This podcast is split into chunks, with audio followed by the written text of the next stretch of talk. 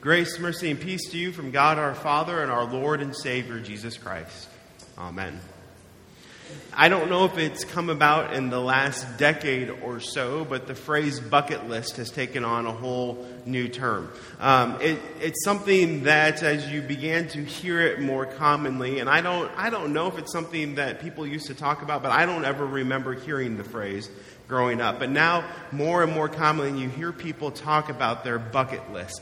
And there's something almost eerie, weird, or strange when you hear a 10 year old say, Well, yeah, it's on my bucket list. And you try to sit there and think, Well, how long of a list do you have, and when are you hoping to accomplish it by?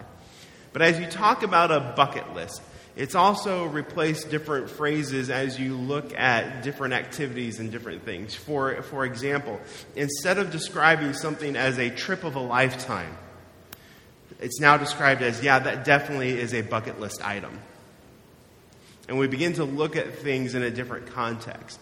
And the, the way the phrase began to come about, uh, wherever it was used, and I don't know if it was first in a movie or as more people grabbed a hold of it, uh, but the idea that before you depart this world, before you pass away, those things that you want to accomplish, those things that you want to do, the things that you want to experience, the places that you want to have been, the feelings that you have wanted to have gotten from something become bucket list items.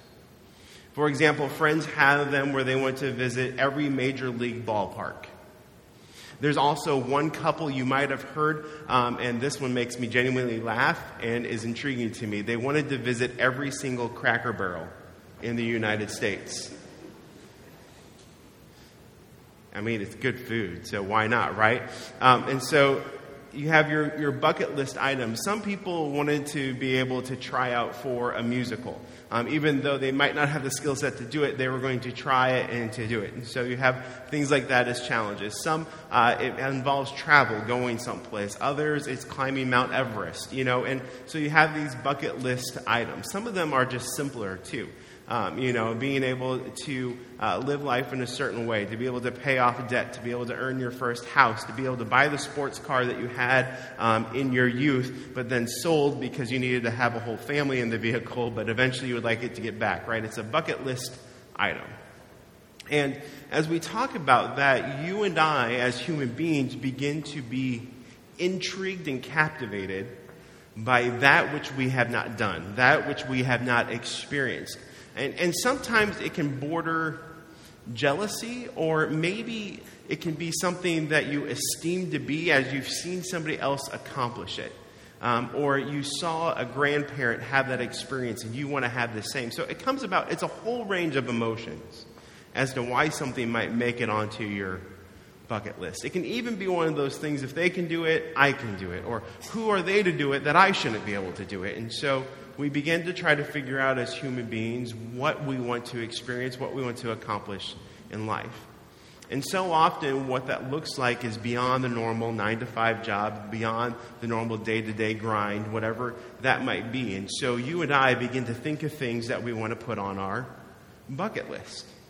And there's nothing wrong with that, but the thought I want you to think about today is as we begin to look at what we hope to accomplish, as we begin to look at something that we want to achieve, as we set goals, as we look for something lofty, as we want some sort of experience, in the middle of everything that we do day in and day out, or that we hope to accomplish, or we put on that bucket list, who is Christ in the middle of it all? Who is Christ throughout all of it? Who is Christ despite it being accomplished or unaccomplished.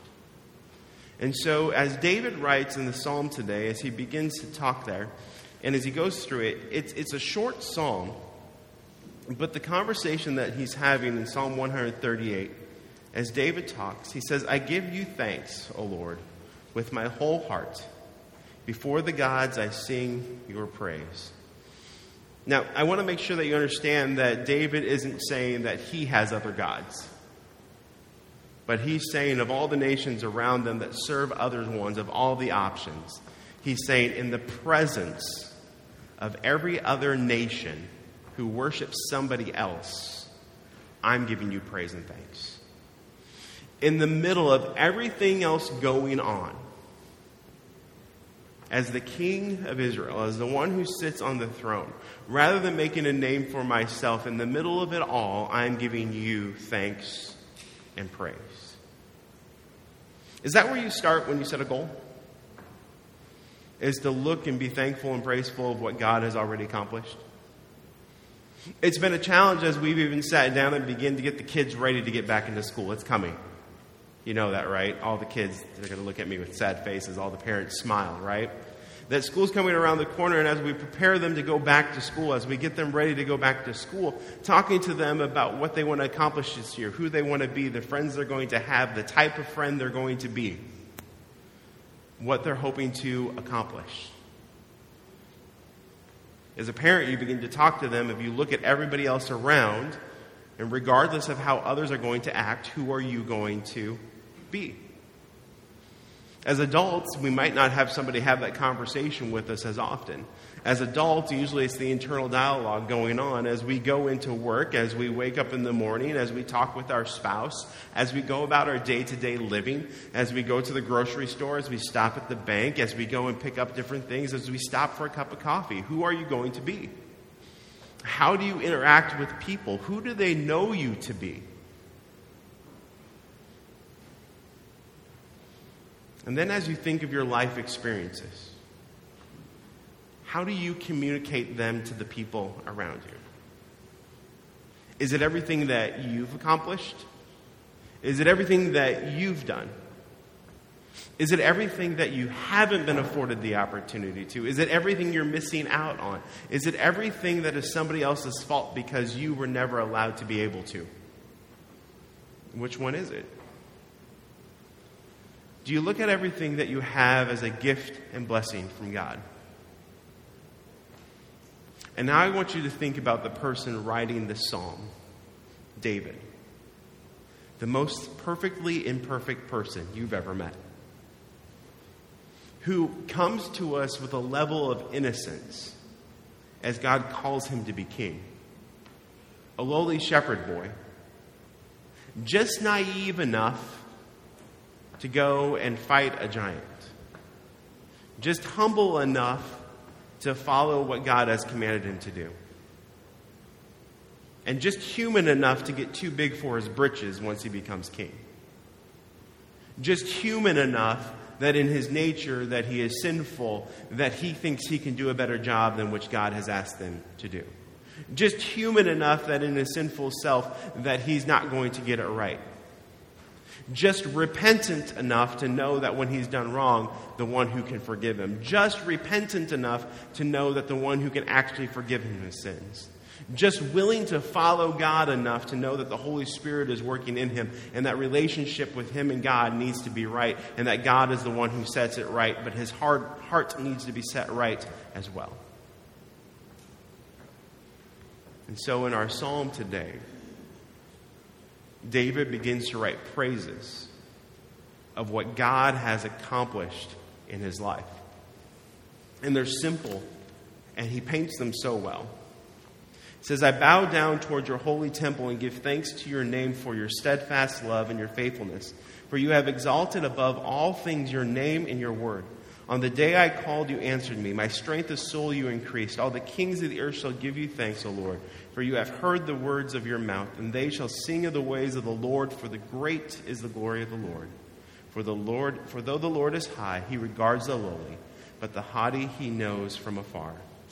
Though I walk in the midst of trouble, you preserve my life. You stretch out your hand against the wrath of my enemies. You have your right hand deliver me, delivers me. The Lord will fulfill his purpose for me. Your steadfast love, O Lord, endures forever. Do not forsake the work of your hands.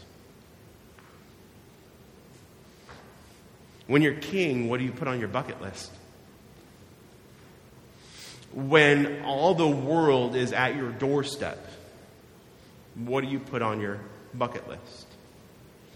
And the thing that David chooses to praise God for the thing that David chooses to give him worship and adoration for is his steadfast love.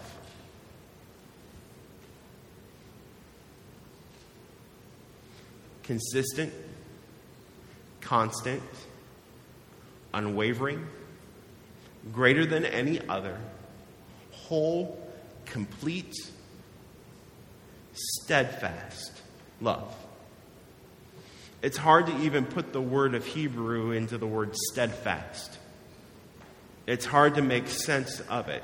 When you begin to think of steadfast and you look at it and you think of it, something that doesn't change. You and I can't even fathom what the word steadfast, what the love of God looks like as we begin to put it in here because you and I, as human beings, the love that we've experienced from other human beings doesn't always come out perfectly. And some of it's good, some of it's wholesome, some of it lasts a lifetime. But even in there, there's glimpses where we've questioned somebody who loves us dearly, their love for us. Even in there, when somebody's loved us unconditionally, we've had moments and glimpses where we've wondered because of our sinful self and their sinful self if it truly was what it was. So, as you and I look at God, we wonder about his steadfast love. But look at David, the king who had the entire kingdom laid at his doorstep. And the thing that he chooses to praise God for, the thing that he chooses to give him thanks for, of all the accomplishments that were his and all the accomplishments that God gave him, he chooses to thank him for the steadfast love. Because in the middle of everything that David's been through, of everything that he accomplished on his own and that God accomplished for him, of everything that he failed at and came up short, of every sin that he had, of everything that you've read in the Bible about David's shortcomings, and there's a list of them. Of the drama that was his life that could be put into a reality TV show. Of the one who knew that in his life as king, that when he sent somebody to do something, they did it. When he said it, it was done. When he beckoned them, they came. In the middle of all of that, of a person who needs the forgiveness so that they might have eternal life, he gives thanks for steadfast love in the middle of his sinful self, of everything that he's accomplishing, of a kingdom that's doing well, he gives thanks for steadfast love.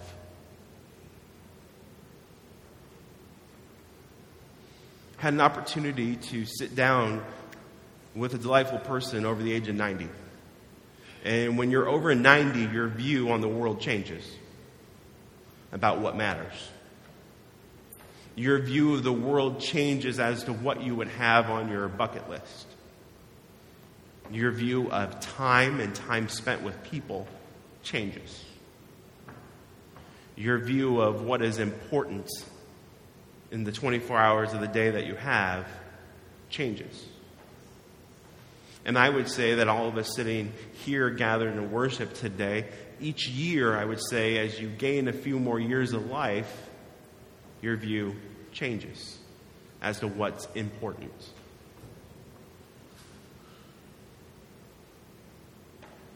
What is it that's important? What is it that you need to be consistent? What is it that allows you to approach everything else in life?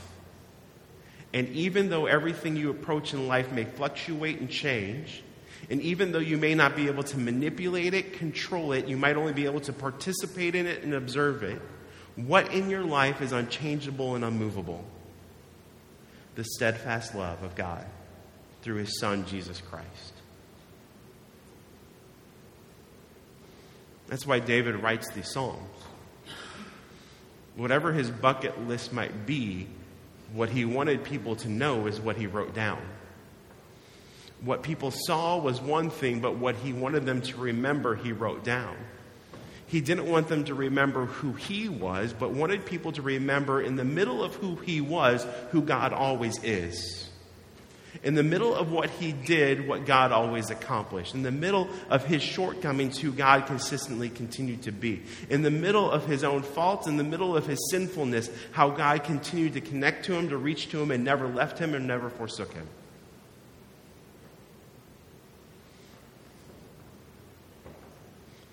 So, which is it that you talk about? The bucket list that you have? The things that you hope to do and to accomplish? Or was it what Christ has done and continues to do for you every single day? The thing that is for sure and certain His steadfast love. As we gather this day in the name of Jesus, as we come and partake in His very body and blood, may you know the love of a Heavenly Father that has sent to you His one and only Son. And who his one and only Son gave his life for you, that he paid a ransom for you, that you might have the gift of eternal life.